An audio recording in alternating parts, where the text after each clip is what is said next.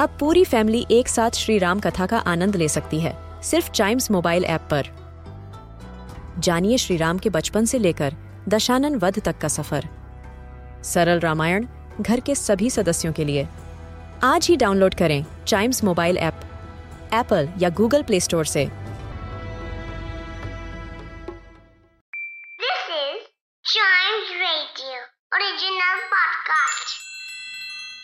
World के सबसे बड़े देशों में से एक है इंडिया। पर इसको महान बनाती है इसकी हिस्ट्री और उससे जुड़े लोग, जिन्होंने अपने अपने तरीके से हमारे देश को आगे बढ़ाया। इस पॉडकास्ट में हम बात करेंगे ऐसे ही कुछ फ़ेमस इंडियंस की, जिनके बारे में हम सबको पता होना चाहिए। एक बार की बात है, एक क्लास के कुछ बच्चों ने पिकनिक जाने का प्लान बनाया और ये डिसाइड किया कि सब अपने घर से कुछ न कुछ खाने के लिए लाएँगे। उनमें से एक बच्चे ने घर आकर अपनी माँ को ये बात बताई तो माँ परेशान हो गई क्योंकि घर में कुछ था ही नहीं, जिसे बना के वो बच्चे के साथ भेजे। इतने में पिताजी आए। उनके पास भी कुछ नहीं था। वो उल्टे पाव लौटने लगे बच्चे को पिकनिक पर भेजने के लिए कुछ पैसे उधार लेने। बच्चे को समझ आ गया कि पिताजी पैसे उधार लेने जा रहे हैं। तो बच्चे ने कहा, उधार लेना ठीक नहीं है। मैं वैसे भी पिकनिक पर जाना नहीं चाहता। अगर जाना होगा तो घर में कुछ खजूर हैं, वही ले जाऊँगा। कर्ज लेकर शान दिखाना ठीक नहीं है। ये बात सुनकर और अपने बेटे की समझदारी देखकर पिताजी इमोशनल हो गए और कुछ भी न बोल सके। ये बच्चा बड़े होकर बना पंजाब केसरी लायन ऑफ़ पंजाब लाला लाजपत राय। एक इंस्पिरेशनल लीडर एक बहुत अच्छे ओरेटर जर्नलिस्ट ऑथर और एक fierce freedom fighter Lala ji 28 जनवरी 1865 को पंजाब के फिरोजपुर में बॉर्न हुए थे। उनके पिताजी का नाम मुंशी राधा कृष्ण अग्रवाल था और उनकी माता जी का नाम गुलाब देवी था। लाला लाजपत राय ने 1880 में लाहौर से लॉ की पढ़ाई शुरू की और वहाँ उनकी मुलाकात हुई देशभक्तों और फ्रीडम फाइटर्स से। वहीं पढ़ते पढ़ते वो स्वामी दयानंद सरस्वती से भी इन्फ्लुएंस हुए और आर्य समाज का हिस्सा बने। वहीं रहते हुए 16 साल की उम्र में उन्होंने इंडियन नेशनल कांग्रेस ज्वाइन कर ली। 1884 में अपने पिताजी के साथ हिसार पहुँचने के बाद शुरुआत हुई उनके फ्रीडम मूवमेंट में इन्वॉल्वमेंट की। वहाँ आकर उन्होंने इंडियन नेशनल कांग्रेस की हिसार ब्रांच स्टैब्लिश की। फिर 1892 में वो लॉ प्रैक्टिस के लिए फिर से लाहौर में रहने लगे।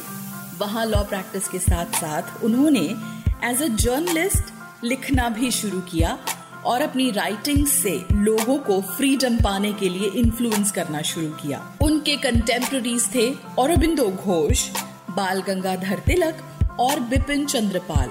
और वो बने लाल बाल पाल नाम की मशहूर तिकड़ी का हिस्सा। उन्होंने साथ में जगह जगह प्रोटेस्ट और एजिटेशन करने शुरू किए। धीरे धीरे वो इतने इन्फ्लुएंशियल लीडर बन गए कि वो अंग्रेज़ों की नज़र में आने लगे। इन लीडर्स ने साथ मिलकर लॉन्च किया स्वदेशी मूवमेंट और सिविल डिसोबीडियंस मूवमेंट जिसे बाद में महात्मा गांधी ने भी प्रमोट किया था। और इसी के चलते एक प्रोटेस्ट में हिस्सा लेने के कारण 1907 में उन्हें अरेस्ट करके बर्मा भेज दिया गया। वो भी बिना किसी ट्रायल के, लेकिन एविडेंस की कमी की वजह से उन्हें छोड़ दिया गया। बर्मा से वापस आने के बाद और कुछ साल लॉ प्रैक्टिस करने के बाद 1914 में उन्होंने प्रैक्टिस छोड़ दी और अपने आप को देश की आज़ादी के लिए डेडिकेट कर दिया। 1917 में वो जापान यूएस ब्रिटेन और भी कई देशों में गए। वहाँ रहने वाली इंडियन कम्युनिटी में इंडिपेंडेंस की फायर इग्नाइट की। यूएस में home rule league of America establish की। फिर वापस आने के बाद वो इंडियन नेशनल कांग्रेस के प्रेसिडेंट भी बने। फ्रीडम स्ट्रगल के साथ साथ उन्होंने कई सारे रिफॉर्म्स भी शुरू किए, जैसे caste system position of women और अनटचेबिलिटी इन सब के खिलाफ उन्होंने आवाज़ उठाई। साथ ही इंडिया की यूथ की एजुकेशन के लिए कई स्कूल्स और कॉलेजेस भी स्टैब्लिश किए। और फिर आया 1928 जब ब्रिटिशर्स ने सर साइमन के अंडर साइमन कमीशन बनाया इंडिया की गवर्नेंस को स्टडी करने के लिए। लेकिन इंडियंस ने उसका ऑपोजिशन किया, क्योंकि उस कमीशन में कोई इंडियन था ही नहीं। साइमन कमीशन के अगेंस्ट प्रोटेस्ट शुरू हुए। थर्टी अक्टूबर को ऐसा ही एक प्रोटेस्ट होल्ड किया गया, जिसे लीड कर रहे थे लाला लाजपत राय।